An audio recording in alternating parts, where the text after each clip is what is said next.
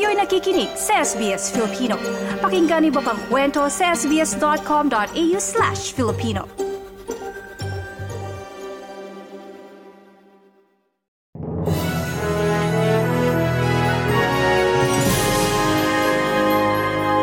Umuusad na sa Kongreso ang isang panukalang batas na naglalayong pag-anin pa ang mga pasanin sa gastos ng mga ordinaryong manggagawa.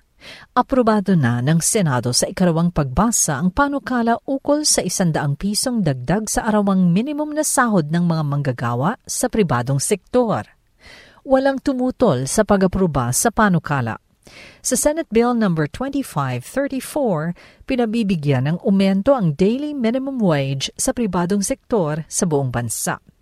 Sa pag-aproba nito sa ikalawang pagbasa, sinabi ni Senate President Juan Miguel Zubiri na regalo ito ng Senado sa mga manggagawa sa Valentine's Day. Ipinangako pa ni Zubiri na aaprubahan ito ng Senado sa lunes. Habang tinatalakay ito sa Senado, Nagsagawa naman ng rally ang hanay ng mga manggagawa sa labas ng gusali ng mataas na kapulungan. Pinangunahan ito ng grupong kilusang Mayo 1 KMU para hilingin ang dagdag sahod ng mga manggagawa. Ayon kay Jerome Adonis, Secretary General ng KMU, welcome sa kanila ang dagdag na 100 pesos sa sahod pero maliit pa rin ito para disenteng mabuhay ang isang pamilya. Hiling nila, itaas sa 1,200 pesos ang minimum na arawang sahod ng isang manggagawa na itinuturing na family living wage. Bukod sa panukalang ito, may pagsisikap pa ang Department of Social Welfare and Development o DSWD para itaas ang standard of living ng mga mamamayan. Maglulunsad ang DSWD ngayong taon ng programang si Sentro sa mga near poor na sumasaklaw sa mga minimum wage earners at ang mga nagtapos sa 4Ps o sa Pantawid Pamilyang Pilipino Program.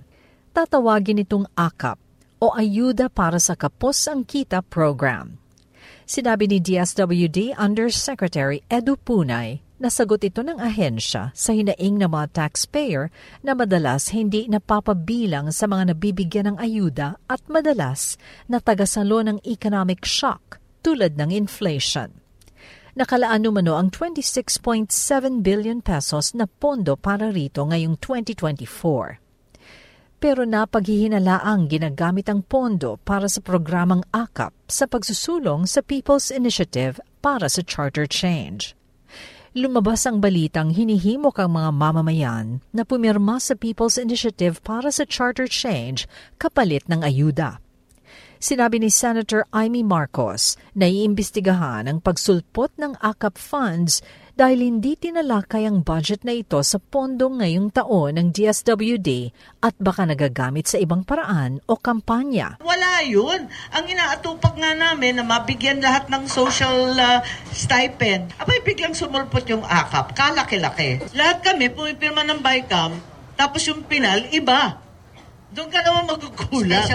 Sa panig ng DSWD, sinabi ni Secretary Rex Gatchalian na wala ni isang kusing sa pondo ng ayuda sa Kapos ang Kita Program o AKAP ang nagagamit. Ayon kay Gatchalian, wala pang payout galing sa programa dahil binabalangkas pa ang mga panuntunan para rito.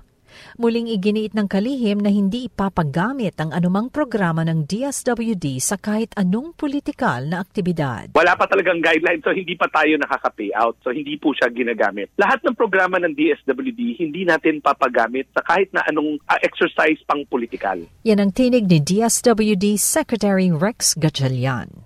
Sa ibang balita, Nagkasundo sina Senate President Juan Miguel Zubiri at House Speaker Ferdinand Martin Romualdez na itigil na ang bangayan ng Senado at Kamara. Nangyari ito partikular sa pagsusulong ng charter change. Pinaghihinalaan ng mga senador si House Speaker Romualdez na siyang nasa likod ng pagpapapirma sa taong bayan para isulong ang pag-amyenda sa konstitusyon. Itinanggi naman ito ni Speaker Romualdez. Ayon kay Zubiri, Nagkasundo rin sila ng House Speaker na magtulungan para makapagpatibay ng mga panukalang batas para sa kapakanan ng administrasyon at ng bayan. Nagkamayan po, sabi po namin ay let's work professionally, uh, tigil mo ng bangayan. Yan ang tinig ni Senate President Juan Miguel Zubiri. Ipinagdiwang sa Malacanang sa pangunguna ni Pangulong Bongbong Marcos ang ikaisandaang kaarawan ni Chief Presidential Legal Counsel Secretary Juan Ponce Enrile. Sa kanyang mensahe, kinilala ng Pangulo ang kontribusyon ni Enrile sa pagunlad ng Pilipinas. Para sa Pangulo, Natatangi ang pagdiriwang ng kaarawan ni Enrile ngayon dahil pambihiraan niya ang umabot ng isandaang taon na puno ng achievement, serbisyo at tungkulin. Smart as you, as clever as you, at 100 years old, and as active as you are at 100 years old, continuing to provide service to your country, continuing to give good advice, continuing to guide the way that the Philippines can go. Yan ang tinig ni Pangulong Bongbong Marcos. Inamin ng Pangulo na mas nakakatulog siya ng mahimbing dahil nasa panig niya si Enrile. Sinabi pa ng Pangulo na bago pa man siya maging presidente ay humihingi na siya ng mga payo kay Enrile. Pinasalamatan naman ni Enrile si dating Pangulong Ferdinand Marcos Sr. at dating First Lady Imelda Marcos sa pagbibigay sa kanya ng oportunidad na makapagsilbi sa bansa sa ilalim ng administrasyon nila. Ayon kay Enrile, ang kanyang karera sa ilalim ng Marcos Senior Administration ang isa sa pinakamasayang mga sandali sa kanyang buhay. Kaugnay nito, ginawaran ng Pangulo si Enrile ng Presidential Letter of Felicitation. Tinanggap din ni Enrile ang kanyang centenarian cash gift na isandaang libong pisong halaga ng tseke galing sa Land Bank of the Philippines to Tuguegarao Branch. Aminado ang Philippine National Police na malaking hamon para sa kanila ang pagtuntun sa kung sino ang nasa likod ng pagpapakalat ng maraming bomb threat emails sa mga ahensya ng gobyerno at sa ilang paaralan at lokal na pamahalaan sa bansa gamit ang pangalang Takahiro Karasawa.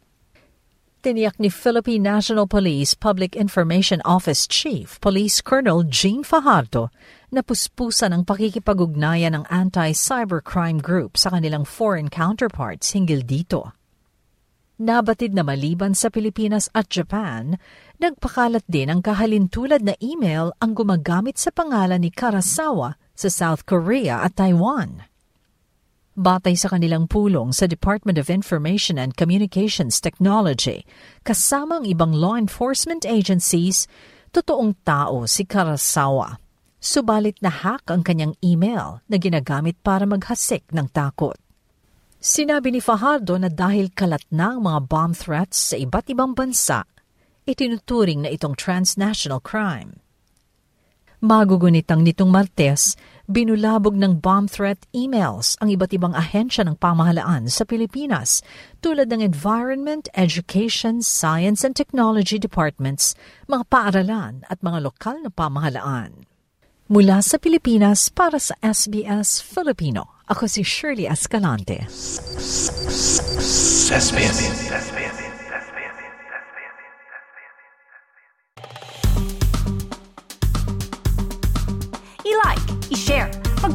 sundan ang SBS Filipino sa Facebook.